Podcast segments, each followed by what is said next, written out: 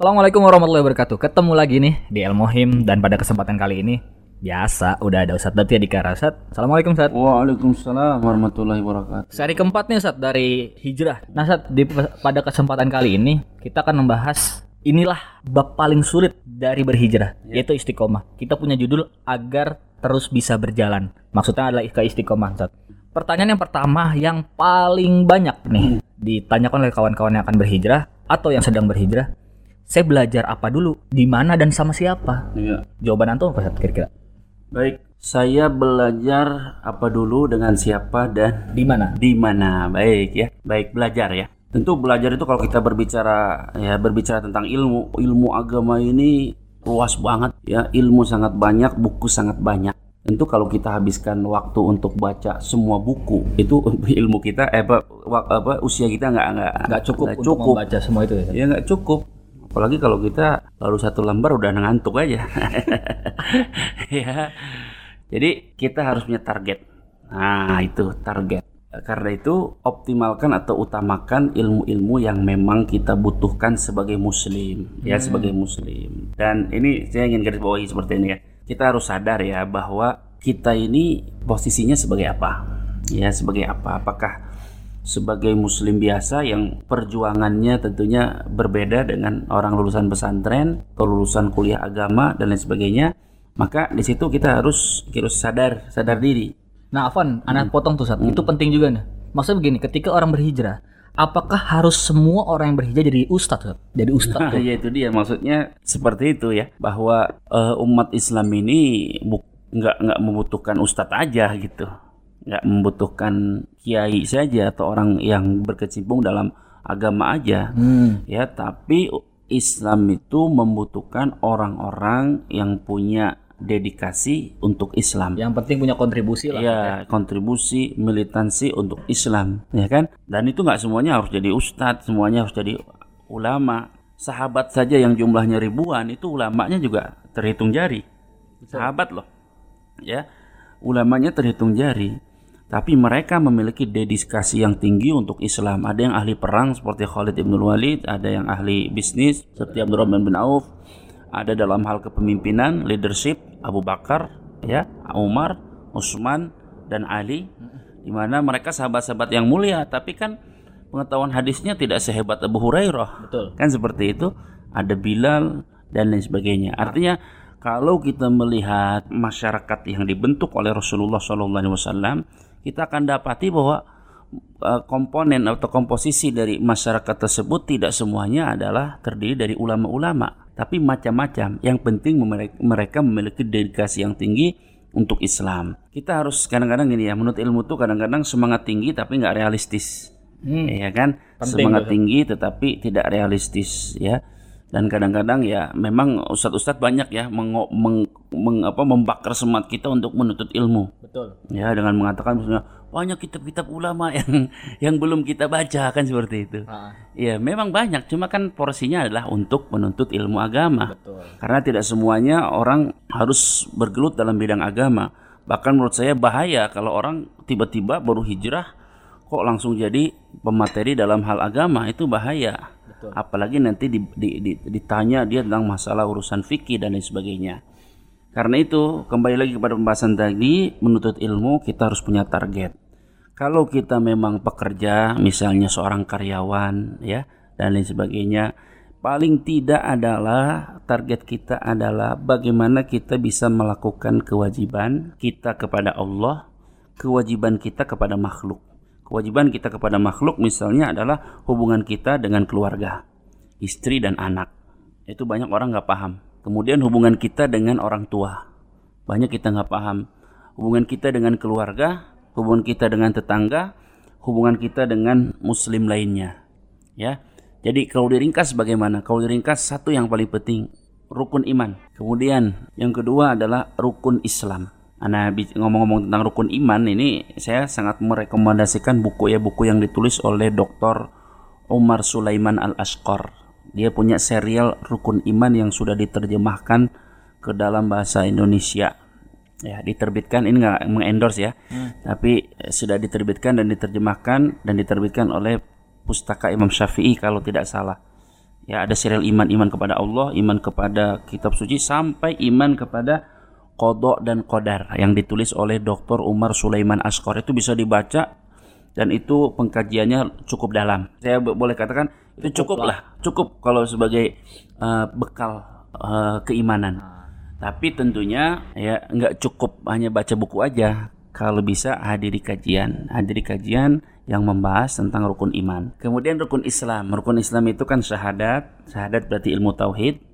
Selanjutnya adalah sholat sampai haji. Betul. Sholat sampai haji itu ya berarti ilmu fikih Walaupun kita katakan ya haji sebenarnya dipelajari bagi yang mau berangkat. Zakat dipelajari bagi orang yang udah kaya, yang uangnya banyak. Ya, sudah yang yang, hukum zakat lah. yang sudah terkena kewajiban hukum zakat. Nah, kadang-kadang orang ini untuk kajian fikih itu malas datang.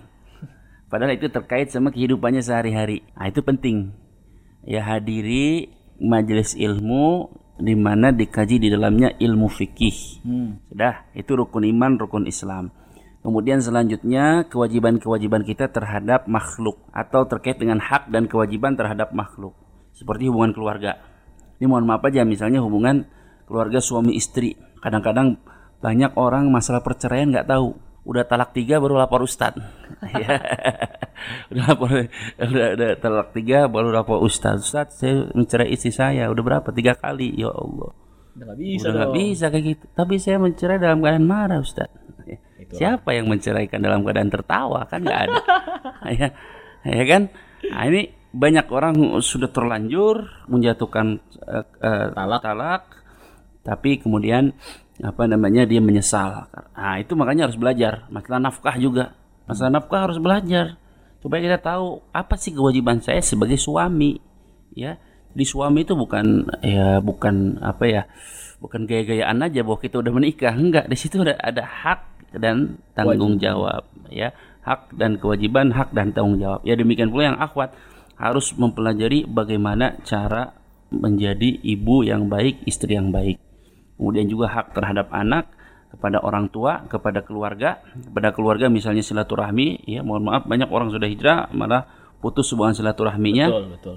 kemudian kepada tetangga dan muslim-muslim lainnya nah itu ilmu-ilmu yang pokok yang sesungguhnya harus dipelajari Nah, jangan terlalu tinggi ilmu-ilmunya.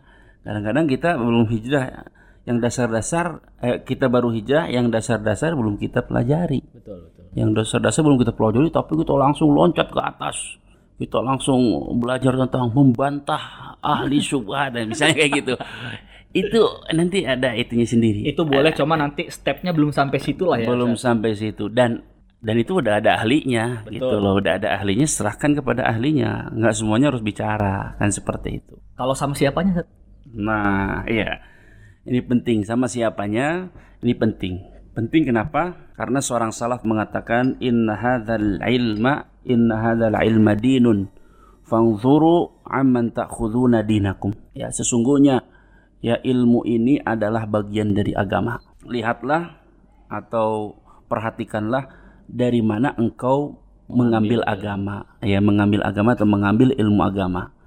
Ya artinya di sini adalah kita harus selektif dalam menuntut ilmu bedakan antara dua hal ya antara menuntut ilmu dan menerima kebenaran menerima kebenaran berarti kita tahu standar kebenaran itu apa Betul. ketika kita tahu standar kebenaran apa maka kita ambil dari siapa pun Betul, betul. ya kan? Ah. Dari siapa pun orang kafir ngomong kebenaran ya kita terima. Menerima kebenaran dari siapa pun, tapi tentunya kita harus tahu standar kebenaran. Tapi kalau menuntut ilmu, kita harus selektif.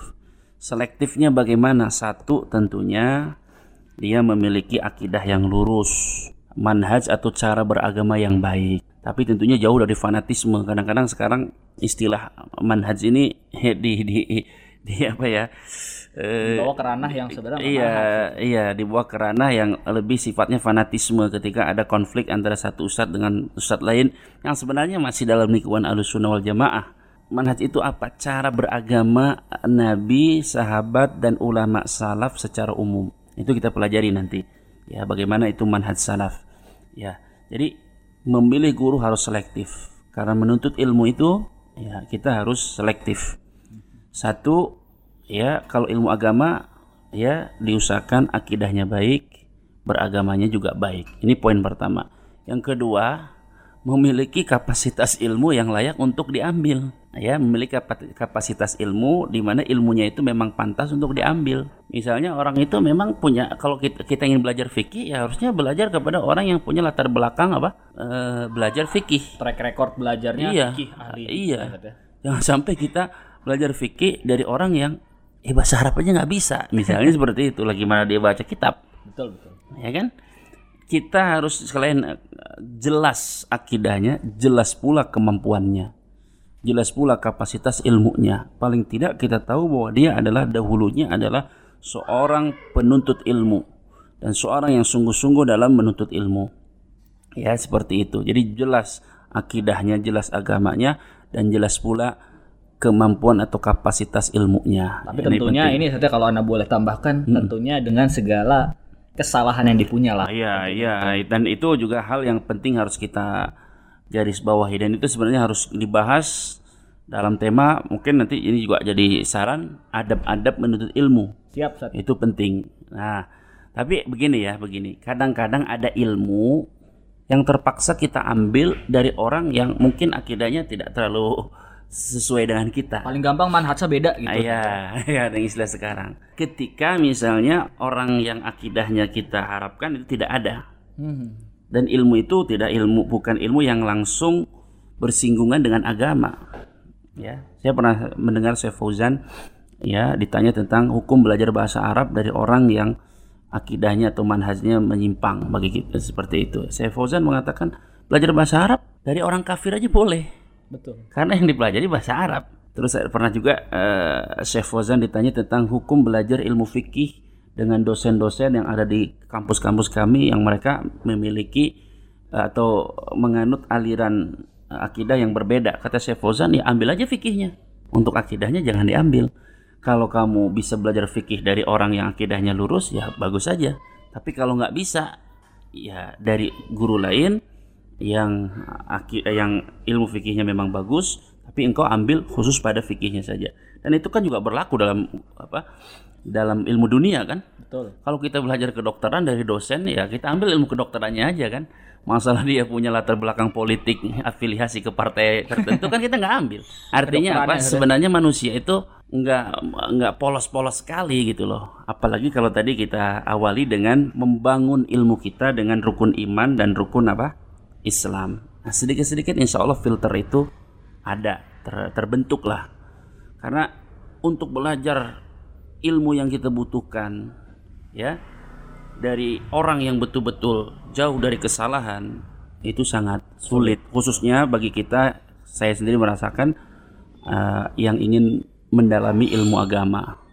Kita misalnya dapat guru nahwu, guru nggak nggak mesti dia apa uh, mendalami ilmu akidah kan kadang-kadang ada pendapatnya yang nyeleneh-nyeleneh gitu. Betul, betul. Tapi kan yang kita ambil cuma nahunya aja.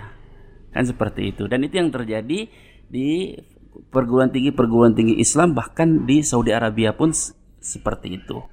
Tapi tadi ya yang pertama mari kita bangun uh, ilmu kita dari yang sangat mendasar yaitu rukun iman dan rukun apa? Islam. Islam. Sehingga mudah-mudahan sedikit demi sedikit akan terbentuk ya kemampuan kita untuk menyaring Betul. informasi kalau boleh nambahin pengalaman juga sih dari hmm. artian kita banyak belajar di sini ada hmm. ada saya ada Mas Nanda ada Harino hmm. kawan-kawan ya di studio ini yeah. ya begitu banyak belajar dulu baru kita tahu oh yang mana yang yeah. bisa kita ambil ya tunggu dulu ya, hmm. ya dan yang paling penting itu seperti ini ya bagi kita misalnya boleh-boleh aja kita hanya percaya kepada ustadz-ustadz tertentu hmm, hmm. itu itu hak kita sebagai orang awam mungkin kita dapat masukan dari orang dekat kita atau dari ustadz yang kita percayai tapi ya, ya mungkin ustadz-ustadz ustadz yang kita percaya cuma merekomendasikan lima ustadz misalnya. Nah. belajar ilmu fikih dari ini untuk akidah dari ini nahwu dari ini disebutkan hanya lima atau berapa. Itu hak orang awam. Ya orang yang baru hijrah boleh seperti itu. Tapi jangan kemudian ya dia kemudian mengajak-ngajak orang untuk meninggalkan ustadz-ustadz tertentu hmm. ya yang dia sebenarnya belum tahu letak kesalahannya seperti apa tingkatan kesalahannya seperti apa apalagi berani merendahkan nah, iya ya apalagi di zaman di mana media sosial ini kan mudah diakses oleh orang Betul. karena karena itu orang lain nanti akan merasa mereka pun berhak kok untuk merendahkan guru kita. Akhirnya apa? Yang terjadi ya carut marut di tengah-tengah umat Islam. Karena itu hak kita untuk memilih guru itu hak kita. Entah itu dari rekomendasi guru kita atau kita anggap uh, dia mendekati kebenaran dan lain sebagainya. Tapi berhati-hati kita menilai sesat guru yang selain guru kita. Betul, betul. Apalagi posisi kita adalah hanya sekedar orang awam. Baru belajar ya. Iya, serahkan itu kepada ahlinya, ya. Itu insya Allah akan meminimalisir terjadinya terjadinya pertengkaran-pertengkaran atau perdebatan-perdebatan atau keributan-keributan di tengah orang-orang yang hijrah seperti Baik, itu. Mohon jelasan juga gitu kan ya. Kita tahu ada istilah futur. Mm-mm.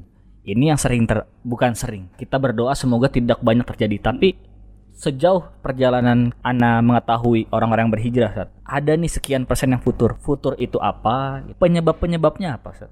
Eh, futur, futur itu dari kata fataro. Fataro itu artinya lemah. Futur yang dimaksudkan oleh para ulama adalah lemahnya iman. Iman itu kadang naik turun, ya naik dan apa turun. Ya susah sekali atau sangat sulit sekali kita mendapati orang yang betul-betul ketaatannya atau kesolehannya itu stabil. Stabil dalam arti A terus misalnya. Kalau stabil nilainya E terus ya banyak juga. stabil dalam arti baik terus itu susah. Ya, karena itu kata Rasulullah sadidu au qaribu. Nah itu sadidu itu artinya istiqomah. Istiqomahlah kalian.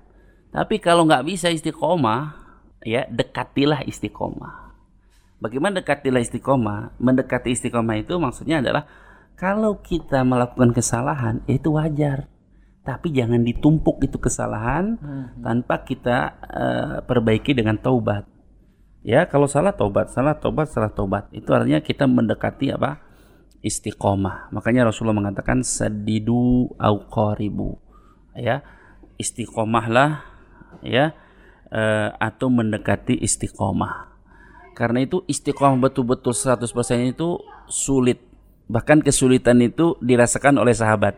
Pernah Abu Bakar kalau nggak salah ya Abu Bakar. Abu Bakar pernah berjumpa ya dengan dengan dengan dengan dengan seorang sahabat. Saya lupa namanya siapa ya. Hantolah atau siapa? Ya. Intinya Abu Bakar bertanya, "Bagaimana keadaanmu?" Ah, sahabat ini malah menjawab dengan mengatakan, "Eh, Hantolah kalau tidak salah. Nafaqal Hantolah, nafaqal Hantolah, nafaqal Hantolah." Sungguh Hantolah telah berubah menjadi munafik. Sungguh Hantolah telah munafik. Sungguh Hantolah telah munafik. Abu Bakar kaget dengan perkataan ini. Maka Abu Bakar, memangnya kenapa? Maka Hanzalah berkata, iya kita itu ya kalau kita pikir-pikir ya kalau kita bahasakan, kalau dipikir-pikir kita itu kalau hadir di kajiannya Rasulullah ya kan? Sama kayak kita kita ya kalau duduk di di Majelis kaj- majelisnya Ustadz itu iman kita kayaknya meningkat meningkat meningkat meningkat gitu kan. Eh kalau udah pulang ke rumah ya kita sibuk lagi dengan urusan dunia kan seperti itu ya sibuk lagi dengan urusan bisnis kadang sibuk dengan handphone kadang sibuk dengan apa hobi dan lain sebagainya. Mendengar perkataan itu Abu Bakar dalam hatinya dan dia ucapkan oh kalau gitu saya juga munafik. Karena itu juga yang saya rasakan. Iman saya berkurang ketika sudah pulang ke ke rumah. Maka ditanyakan kepada Rasulullah Shallallahu Alaihi Wasallam. Kata Rasulullah Shallallahu Alaihi Wasallam ya wahai Hanzalah kalau kalau dumtum kalau seandainya kalian istiqomah terus kualitas iman kalian sama ketika kalian menghadiri kajianku la kumul malaikah katanya. Kalian itu akan disalamin sama malaikat. Artinya kalian itu bangsanya malaikat. Ya kan? Betul, mungkin tapi kan nggak mungkin. Karena itu kata Rasulullah iman itu kadang naik kadang turun. Ya. Ah, maka kata Rasulullah sadidu au qaribu ya. Maka istiqomahlah atau dekatilah istiqomah. Dekatilah istiqomah artinya adalah kalau kita melakukan kesalahan Tobat. segeralah perbaiki kesalahan kita dengan dengan taubat. Ya. Jadi futur itu adalah fenomena yang wajar tapi jangan sampai futurnya terlalu terperosok ya.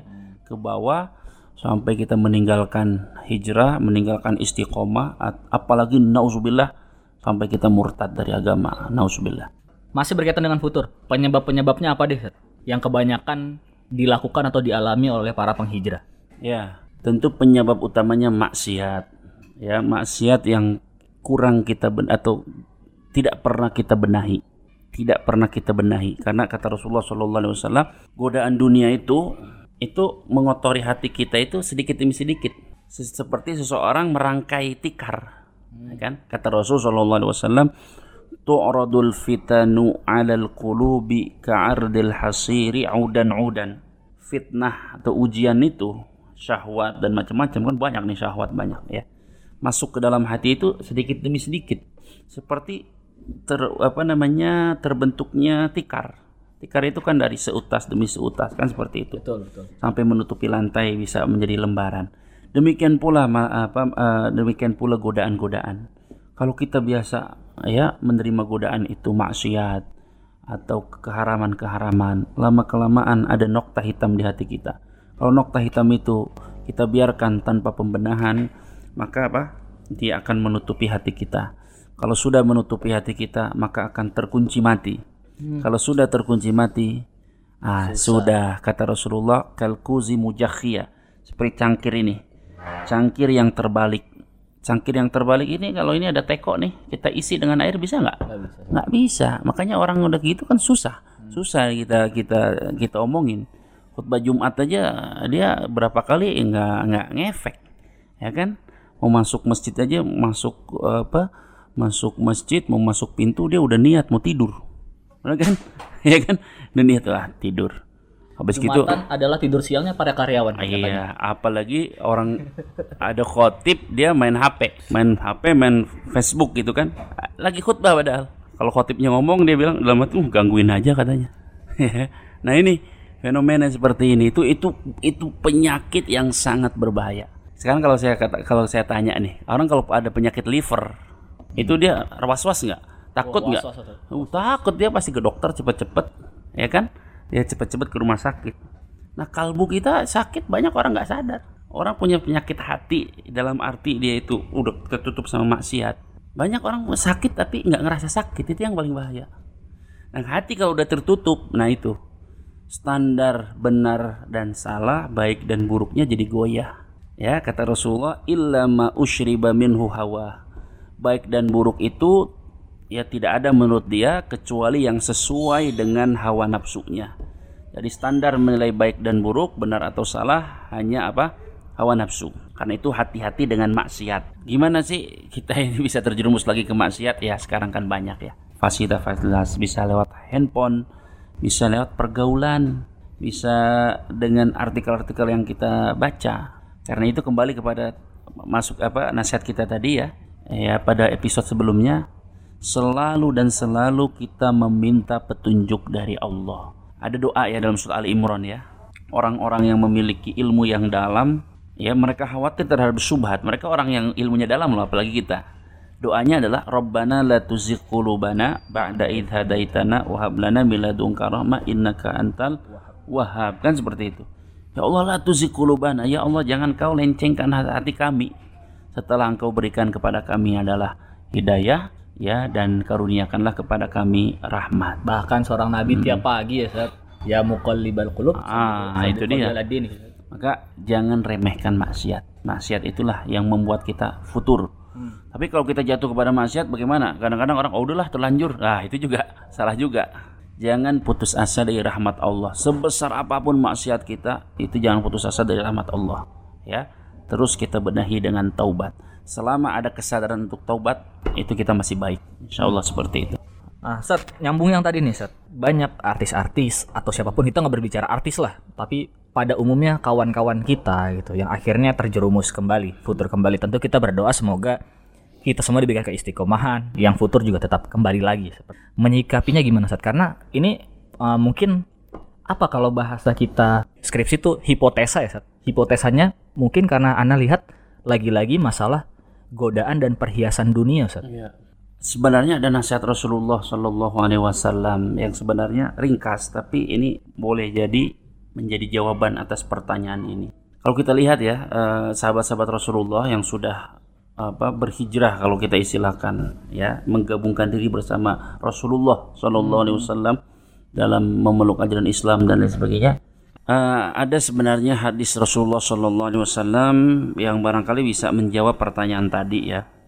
uh, bahwa suatu ketika Rasulullah Shallallahu Alaihi Wasallam pernah ditanya oleh seorang sahabat bernama Sufyan bin Abdullah Al-Thaqafi. Hadis ini sahih diriwayatkan oleh Al-Imam Muslim rahimahullah taala dan yang lainnya. Sahabat ini bertanya kepada Rasulullah sallallahu alaihi wasallam, "Ya Rasulullah, qul fil Islami qawlan la as'alu anhu ya ghairak." Ya, la as'alu anhu ahadan ghairak. Kata sahabat ini, "Wahai Rasulullah, sampaikanlah kepadaku nasihat di mana aku tidak perlu lagi bertanya kepada orang selainmu." Rasulullah jawabannya ringkas sekali dan ini sebenarnya kalau ditelusuri dan didalami ini sangat luar biasa. Apa kata Rasulullah? Qul amantu billahi thummastaqim.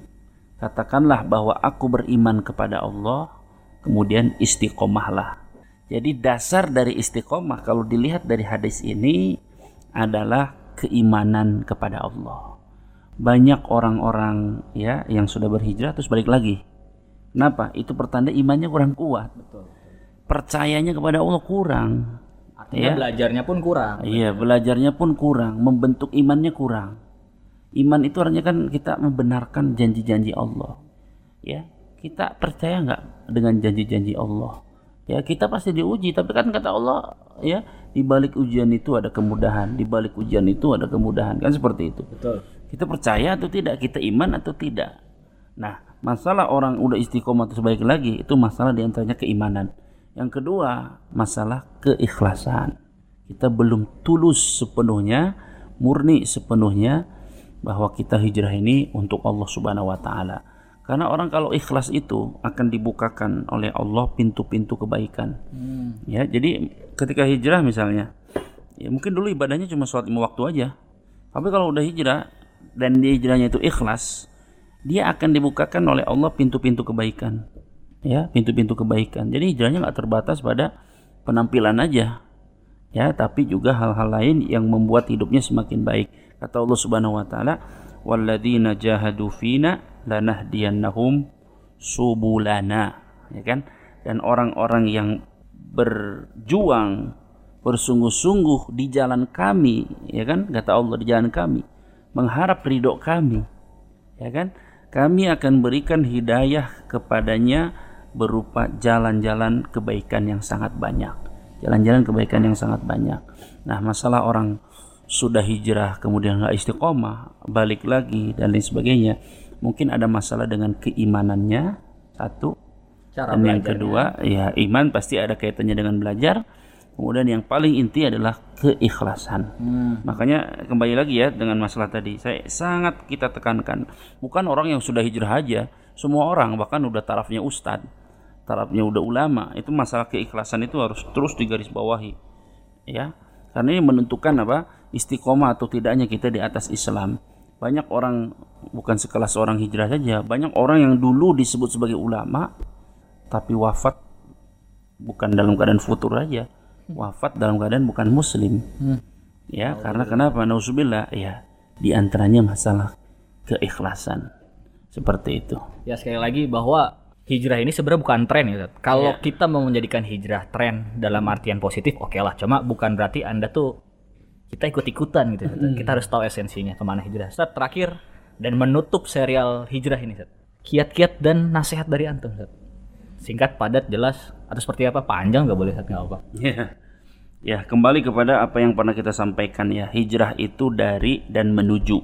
Artinya adalah ada target dan ada tujuan yang ingin kita capai. Dalam hijrah yang ingin kita capai adalah ridho Allah Subhanahu wa taala agar supaya kita mendapatkan kebaikan-kebaikan dalam hidup dunia maupun akhirat. Hijrah itu artinya artinya berpindah. Berarti harus ada perubahan. perubahan, berpindah dari yang buruk kepada yang baik. Baik itu apa? Tentunya bukan penampilan saja, tapi secara keseluruhan. Ajaran Islam ini kan komplit dan Allah perintahkan kita untuk berubah secara kafah, ya kan? Ya ayyuhalladzina amanu dukhulu fisilmi kafah. Wahai orang yang beriman, masuklah kalian kepada Islam ini secara kafah. Kafah dalam arti secara ilmu, secara pergaulan, secara perilaku, akhlak dan lain sebagainya. Ini haji, totalitas dalam apa? hijrah. Ya, karena itu maknai hijrah itu dengan sebaik-baik mungkin, sesempurna mungkin. Nggak cukup cuma hadir dalam majelis taklim, habis itu dikatakan kita hijrah. Ah, belum itu. Bagaimana hubungan Anda dengan orang tua? Bagaimana hubungan Anda dengan istri? Bagaimana hubungan Anda dengan anak-anak? Itu Bahkan penting tetangga, juga. Bahkan tetangga dan sebagainya. Nah, ini juga saya ingin garis bawahi ya. Khususnya para akhwat nih. para akhwat, para ibu-ibu. Kadang-kadang akhwat ibu-ibu yang sudah menikah ketika hijrah pikirannya apa yang pertama kali? Ingin cerai dari suaminya. iya kan? Karena dia dia anggap uh istri, eh, suaminya belum seperti dia dan kita dia tuh banyak angan-angan lihat teman-temannya ya Allah ya nikmat sekali bisa berangkat kajian bareng gitu kan dan lain sebagainya kan. Pasangan kita suami kita mungkin belum berubah karena eh, melihat kita berubahnya cuma kasihnya aja kan. Harusnya orang yang terdekat dengan kita merasakan perubahan kita itu bukan perubahan yang hanya tampilan saja tetapi akhlak dan lain sebagainya. Jadi orang yang paling pantas dan layak untuk merasakan perubahan baik kita adalah orang-orang yang dekat dengan kita. Ya. Jadi maknai hijrah itu secara total. Bukan hanya ilmu saja, tapi perilaku, akhlak, hubungan kita dan lain sebagainya. Kemudian yang paling penting juga ikhlas. Ikhlas, ikhlas dan ikhlas. Selalu jaga keikhlasan kita, ya. Pertanyakan diri kita, apakah selama ini yang kita lakukan betul-betul murni mengharapkan ridho Allah? Caranya menjaga ikhlas bagaimana? Muhasabah. Ya sebelum beramal kita kontrol nih. Hmm. hati kita ini udah bener nggak nih? Ketika beramal pun seperti itu. Sedang beramal nih seperti ini kita juga kontrol nih. Ini tujuannya apa? Setelah beramal kita juga introspeksi. Tadi kekurangannya apa saja? Khususnya dalam hal keikhlasan. Jadi ikhlas ikhlas ikhlas itu penting. Karena itu yang menentukan besar atau kecilnya hidayah taufik yang Allah berikan kepada seorang hamba. Semakin ikhlas, insya Allah hamba itu akan semakin dibimbing oleh Allah Subhanahu Wa Taala.